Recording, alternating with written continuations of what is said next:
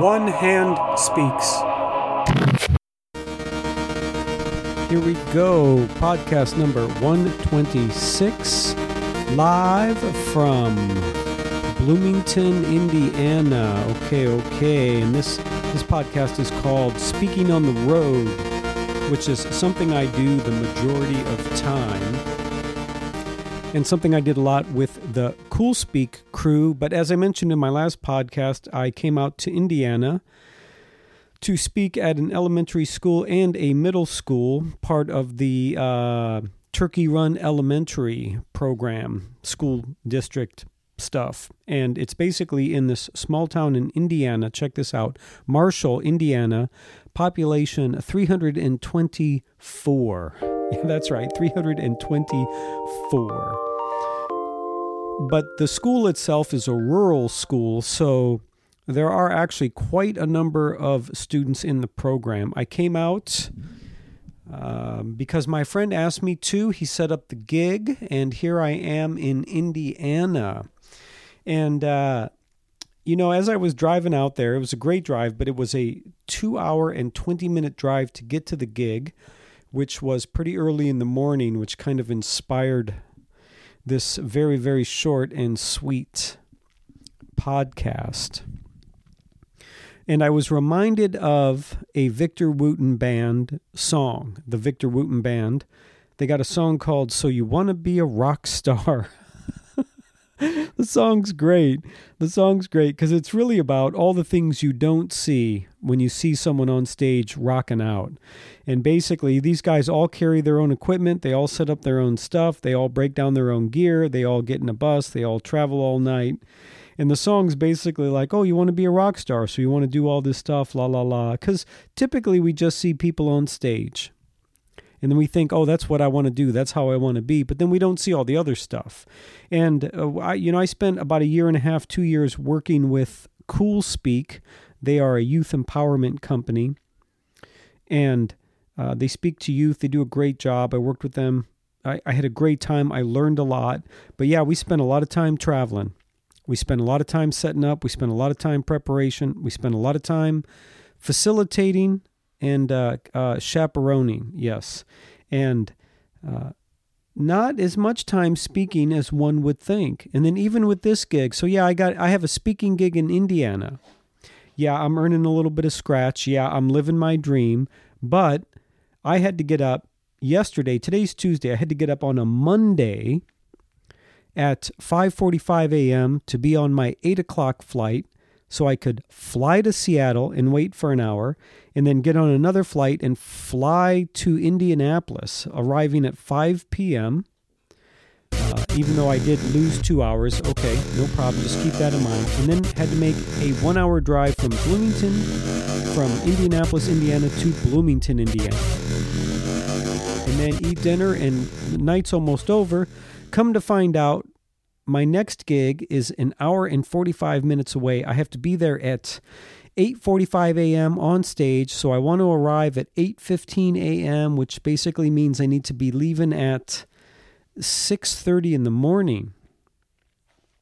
And uh, even then, that's pushing it. Six left at about six fifteen, and uh, yeah, it took me two and a half hours to get there because they're it's rural Indiana. They're two-lane secondary highways, and people were moving pretty slow. My average speed there was thirty-nine miles. I barely made it on time. I showed up at eight forty.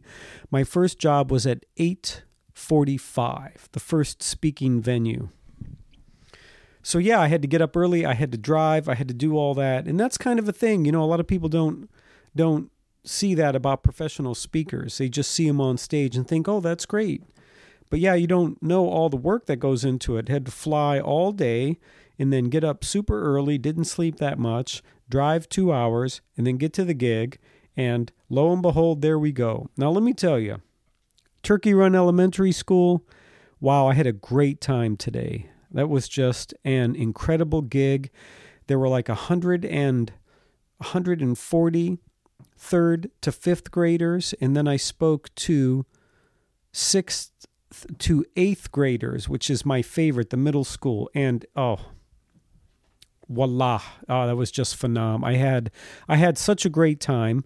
I can't say that I did well because, well, it's not good etiquette, but I mean, the, the, the, the crowd was so responsive. The kids were great.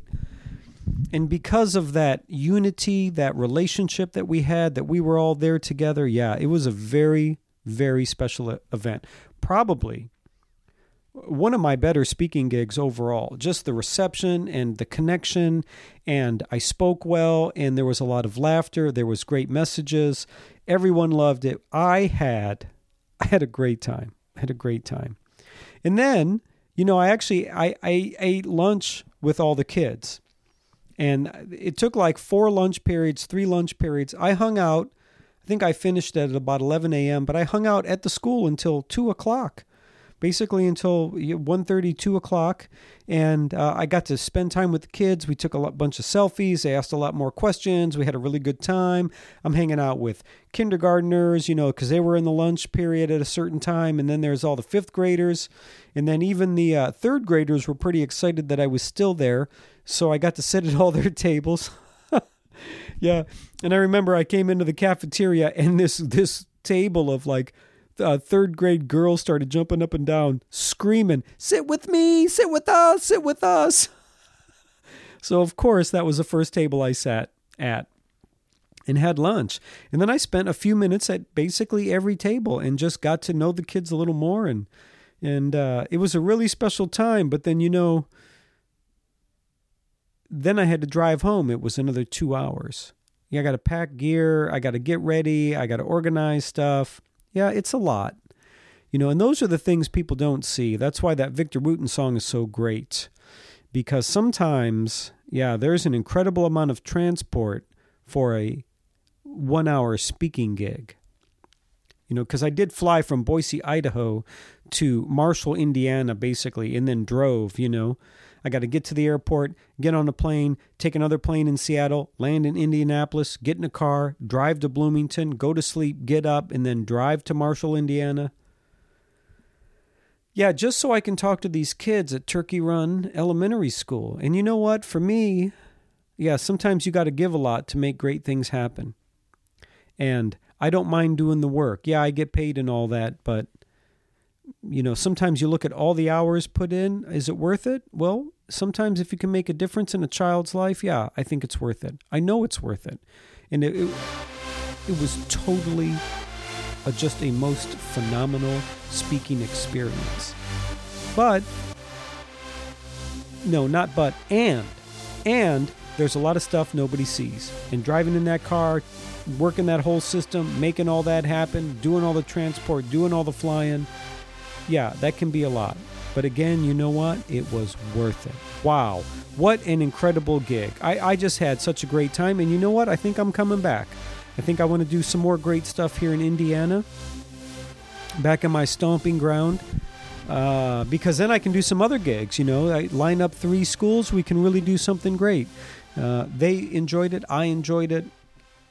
I think there's something special going on back in Indiana. And on the side, it's really nice to be in my old stomping ground. No, I'm not getting up to South Bend this time around, but I am hanging in Bloomington where I went to college for three and a half years. I get to see my friends, and uh, some cool stuff's going to happen. So I, I got to tell you, it was a a most incredible speaking experience. And there is a lot of that stuff that people don't see that I got to do.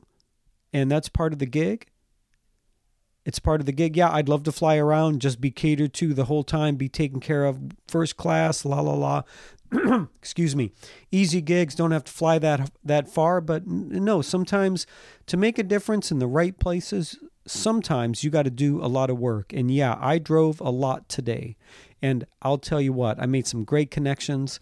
I hope the children are impacted by what I said, and I know they enjoyed it today, and I hope they think about it a lot, and I'm going to try with great diligence to come back out in the early spring because I want to see these kids again and definitely make a relationship there because I, I had a very, very special time. And with that, my friends, I'm going to check out, just doing kind of a short podcast here for number one twenty-six. And then, uh, yeah, we'll see what happens for podcast number one twenty-seven. And I'll keep you posted on the on the vlogging, the videos, and uh, alejandro anastasio dot com. My mom just had knee surgery. Uh, she just had shoulder surgery uh, six months ago, so I've been a little compressed, but I'm thinking about you. I'm talking to you every week, and I'm going to be coming out with some extra stuff in the near, near future. So be well, my friends. Be kind and do more good things. Hey, thanks for tuning in. This is Alejandro with One Hand Speaks. Find me online at one hand speaks dot com and all your social media outlets.